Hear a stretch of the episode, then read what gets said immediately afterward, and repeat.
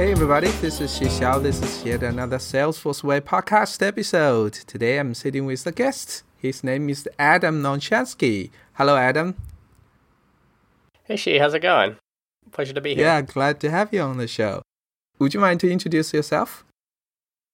Yeah, for sure. Um, so my name's Adam Olshansky. I'm a Salesforce developer at Google. Uh, 14 certifications, a Salesforce MVP.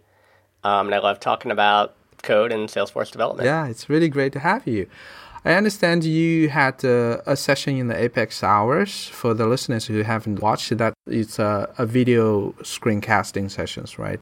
Over there, you're talking about how to write a trigger framework or how to use those famous trigger frameworks, and from the simpler ones to more sophisticated trigger frameworks.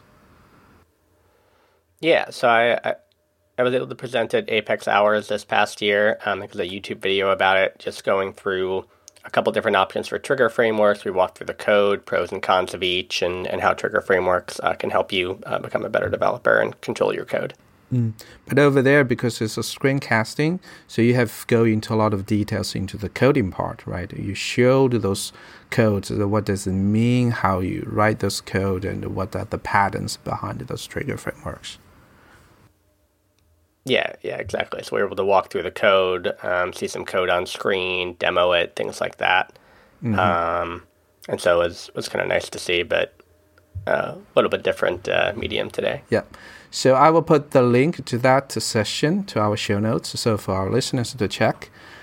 But here today, I want you uh, to be on the show is mainly to talk about uh, like the why and how things around the trigger uh, topic. You know, as a Salesforce developer, trigger context is definitely one of the most important things we need to know, right? Mm, for sure. A lot of things are kind of uh, beyond the expectation. When I was um, uh, joining Salesforce, I know the trigger framework, but I didn't know it was so like a rabbit hole. You can dig into that and that get a lot of surprises out of that. Yeah, definitely. It's very easy to, to get lost uh, going down in there, and, and uh, there's no one right answer. It's the other thing, a lot of different ways to do it, um, depending on your, your use cases. When I was a junior developer, so I started to use the you know some coding around the trigger context, but uh, I didn't know it was that complex there are a lot of things I need to take into consideration, especially at the beginning of the everything. So, so that's why I wanted to talk to you about this topic here.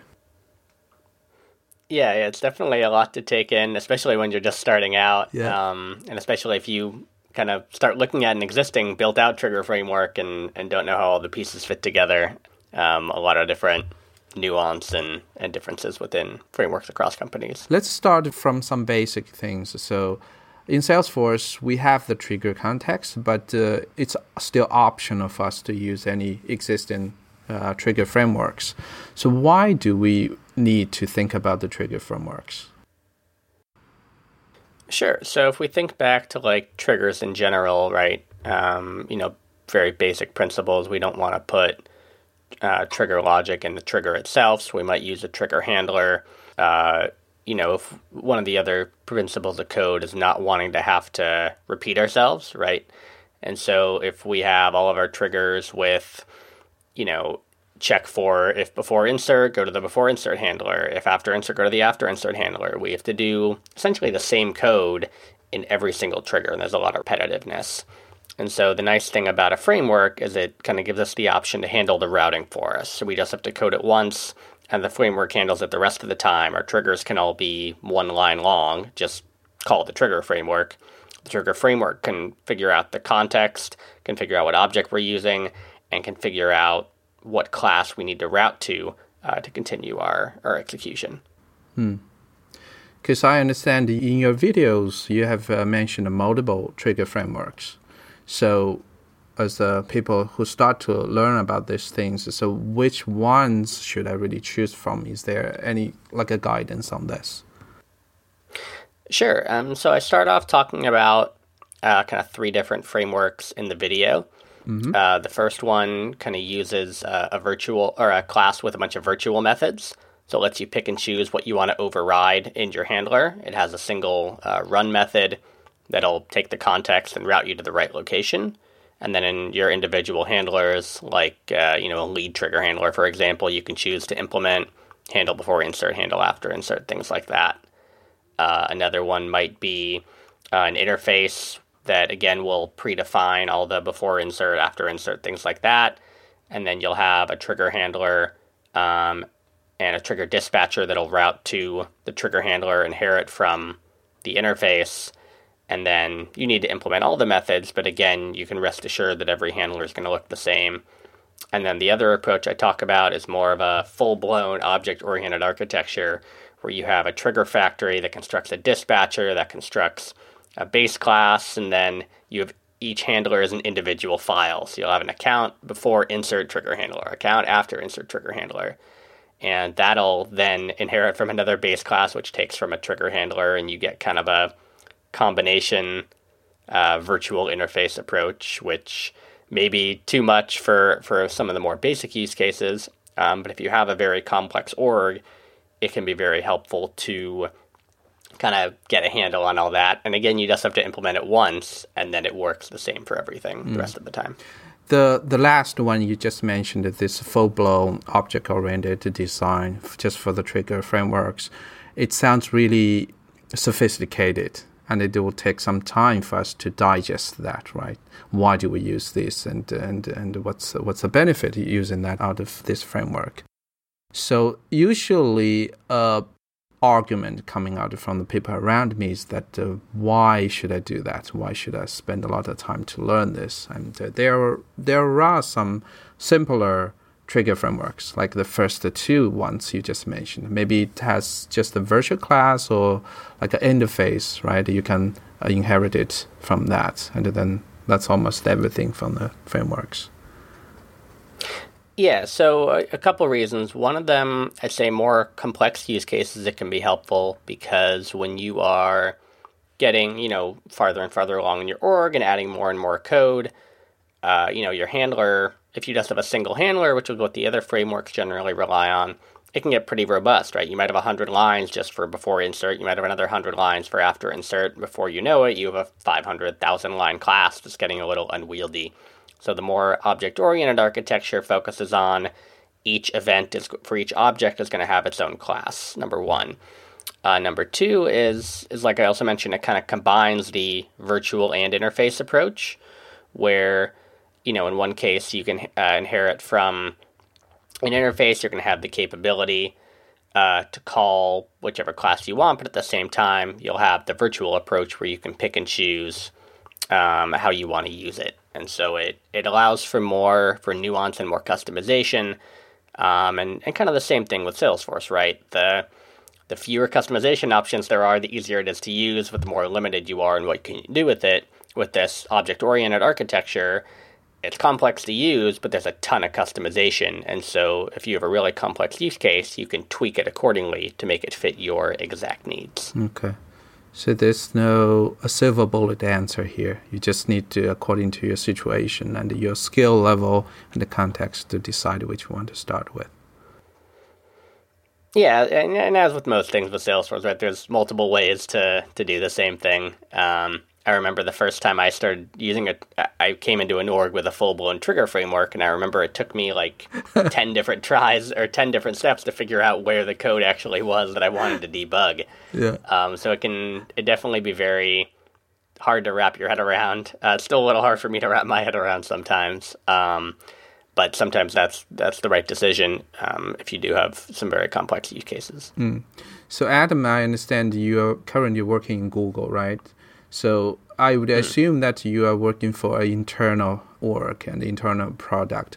So it might be easier for your team to decide like one trigger framework for all the teammates to, to use. Mm-hmm. Yeah, so that's that's uh, I think two things on that topic. One, yeah, it is easier when you're working on a single org and you can decide as a team. The other thing is you have to make sure there's kind of full buy-in from the team because it kind of defeats the purpose of the framework because one object is using it and another object isn't. Um, and I've seen that before also, where okay, opportunities use the framework, and then leads are kind of doing their own thing. So uh, that, that kind of defeats the purpose. You go through this whole trouble of setting up this robust framework, and then it's only getting used by one object. So ah, that's um, true. Okay. Yeah, definitely something to to keep an eye on. So once the decision is made, then everybody should follow that strictly on all the objects, right? Yeah, agreed. And and that's why sometimes it's it's easier if little easier if you're a, a consultant or, or you're starting out with a new org to kind of implement it at the beginning. It's much harder to take an org that's been around for months or years and say, hey, we're going to refactor everything and, and shove it into a framework. Yeah. Actually, I am working a consulting firm. And uh, to make everybody agree upon one or handful trigger framework is a really challenging task here. So people definitely have different opinions. Even after studying for hours and have a conversation for hours, still we, we can't come up with the uh, idea on which trigger framework to use.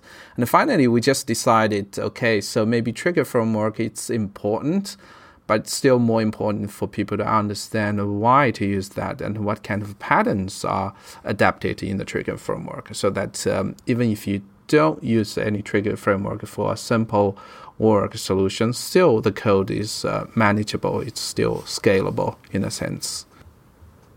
Yeah, yeah, I, would agree with that. And, and I think in some cases, a trigger framework is the wrong option. If you do have some very basic use cases and your trigger framework ends up being more code than the actual trigger logic itself, it may not necessarily make sense to to have it, you know, go to five different files, ten different files for a ten line block of code, right?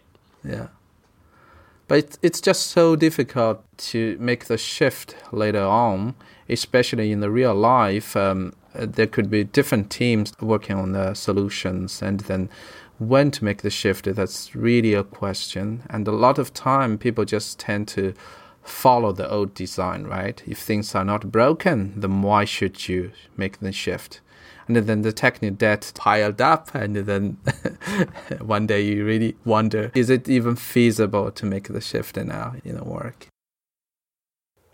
Yeah, that's a fair question. It's it's always a hard discussion to say, hey, I'm going to stop working on new features and clean up the code. You're not going to notice a difference, but I promise you, I'm doing good work. um, so yeah, it's definitely uh, it's harder to do uh, to down the road for sure. Yeah. Mm. So I have some questions around the trigger. Those are like uh, typical uh, challenges or problems. Um, I wonder if any trigger framework can really solve those problems. So, for example, um, we have the declarative tools, right? We have the process builder, we have the workflows. So sometimes those uh, declarative tools will make the recursion in the trigger context right? Everything's run at the end, and the declarative tools would update another field. Then the trigger context go back to the beginning. So recursion is happening. I wonder if the trigger frameworks are able to uh, handle these kind of situations. Yeah, definitely. So one of the, the other nice things about frameworks um, in general, you build something once and you can use it for everything. So with the trigger frameworks I talked about in in Apex hours, even there are some different options. Um, one of them in kind of the the main trigger factory or trigger dispatcher class, you can build in some bypass capabilities um, that you can use along with each trigger. There's another approach I talk about where you have custom settings or custom metadata where you can just toggle an entire part of the framework on or off. So maybe you want to turn it off for the contact object or loading a bunch of contacts, uh, things like that. And then also recursion checks. So we have static variables that say, hey, has this code run already for this transaction? Or even you can go one step further and say, the first time this code runs for this transaction, I want you to do this stuff. The second time this code runs for this transaction, I want you to do a whole different set of stuff. And so you can route it accordingly there um, within the context of the framework. Okay a lot of time we don't have a trigger framework, so it's really difficult for us to handle this kind of situation. And those declarative tools, they are, you know, uh, most of the time they are implemented by admins, so it can come anytime. And then when the recursion happens, then you just kind of passively to look into the code, and then you realize, okay, it come back again for for this reasons. Especially with how, how powerful the, the declarative tools are becoming, I, I know flows are, are becoming a big factor as well. Um, it's definitely important to make sure that the code and the declarative tools are working very well together. And uh, I still think that uh, the communications between developers and admins should be smooth and uh, seamless here, right? Exactly. Yeah. One side it would definitely break the things on the other side, and uh, if we communicate and talk with each other when we, we make changes, then probably it's better than the passive ways that we're doing. Yeah, frameworks aren't going to solve a communication problem for sure. So that's that's going to be probably the most important thing that the declarative and the non-declarative um, sides of the platform are, are communicating well, and, and the people implementing the both sides of the platform are, are on the same page too. Okay. Another challenge that I usually see in my working experience is that uh, when the code ends, uh, for example, account trigger context, and then at some point we update a related uh, contact, which will go into the contact trigger context. So it's kind of like not in an isolated way, the things are, are tangled one with another. So how would the trigger framework be able to really tackle these kind of problems? Sure. So I'd, I'd say probably there are a couple different approaches. Number one is you could have uh, something in the, for example, in your example, I think it was lead. Uh, you know, lead is the one that started things off when we're updating, creating contacts. Before we do that, we can just shut off the contact framework altogether and say, hey, I'm creating contacts as part of the lead framework, but I don't want any of my contact code to run. Uh, alternatively, we can implement the framework in a way that says that the contact framework will know, hey, yes, I'm running, but the lead trigger is what called me, and so I want to, you know, run a separate block of code than if the contact was kind of the primary object and was the initiator. Um, so there's a couple different ways to handle that. Again, depending on our our use cases. Okay, and not all the trigger framework have these features out of the box. I mean, yes and no, right? I, I think the examples I walked through, um, no, but one of the mm-hmm. things I talk about also is you can always mix and match. So if you like something from one framework, steal it and put it in your framework. Um, so you can, there is no kind of set definition for a framework. It's more kind of approach based, and you can kind of pick and choose. Okay, I want to use an interface. I want to use virtual classes. I want to have a bypass. I want to take from custom settings. I want to toggle it on and off. I want to have a recursion mm. check. So kind of again, what works best for you, um, kind of put it all together and, and implement a framework that'll meet your needs. Hmm. Does that mean that uh, if I really want to learn this topic well, I should implement my own trigger framework?